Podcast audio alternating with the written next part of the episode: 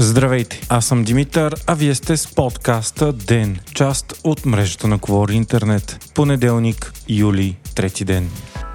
Черно море в българската акватория е чисто, обяви министъра на туризма Зарица Динкова. Тя каза, че няма повишени норми на замърсяване след разрушаването на стената на язовир Нова Каховка в Украина. Според властите се извършва непрекъснат мониторинг за чистотата на водите, но Дунав служил като естествена бариера за това всякакви отпадъци и замърсявания от Нова Каховка да дойдат по нашите брегове. Това обаче не успокоява туроператорите, туристите и хотелерите, които отбелязват за момента рекордно слаб сезон по Черноморието. Според заетите в туристическия бранш, причината е, че много чужденци са оплашени от потенциалното замърсяване на водите и продължаваща война в Украина и настояват правителството да предприеме спешни мерки, за да спаси сезона.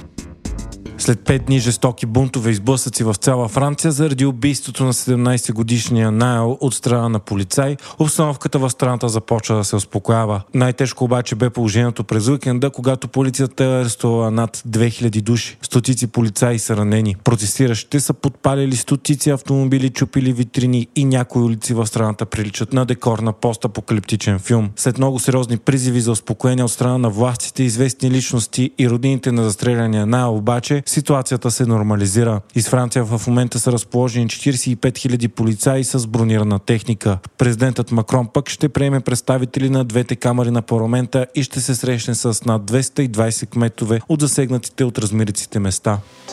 Александър Везенков става едва втория българин в историята, който ще играе за най-добрата баскетболна лига в света – американската NBA. Това става след феноменален сезон на Везенков в Европа. Със своя отбор, гръцкия Олимпиакос, той достигна финала на баскетболната Евролига и вкара най-много точки в последния матч, въпреки че отборът му изгуби драматично само с една точка от Реал Мадрид. Везенков обаче бе признат за най-полезния играч и стана топ реализатор в Европа за последния сезон. 27 годишният Везенков е получил предложение за 3 години от отбора в Калифорния на Секременто Кингс в западната конференция на NBA, а договорът му е на стойност 20 милиона долара. Това е първият случай от 1986 година насам, когато българин ще играе в най-конкурентната баскетболна лига на планетата. Преди това единствен е бил Георги Гушков, който реализира един сезон на Феникс, но той приключва с провал и прекъсване на договора му. Илон Мъск ограничи временно броят на публикациите, които посетителите на Twitter могат да преглеждат дневно. Непотвърдените акаунти ще могат да гледат до 1000 твита дневно, а потвърдените до 10 000. Причината е извличането на големи количества данни, използвани от компаниите за изкуствен интелект за обучение на езикови модели, които захранват чат-ботове като чат GPT. Тези езикови модели се учат от множество реални човешки разговори в интернет. Смята се, че именно Twitter и Reddit са две от местата, от които ботовете теглят най-много, най-качествена и най-актуална информация. Все повече компании обаче искат да им се заплаща за данните.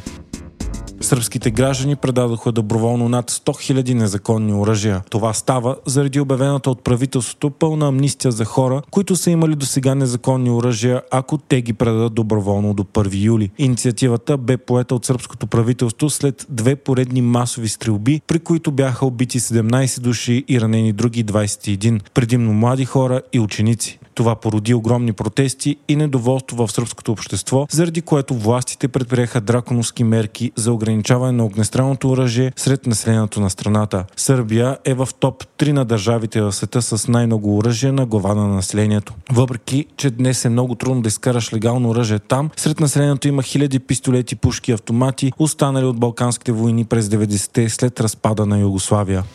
Вие слушахте подкаста Ден, част от мрежата на Говори Интернет. Епизодът подготвих аз, Димитър Панайотов, а аудиомонтажът направи Антон Велев.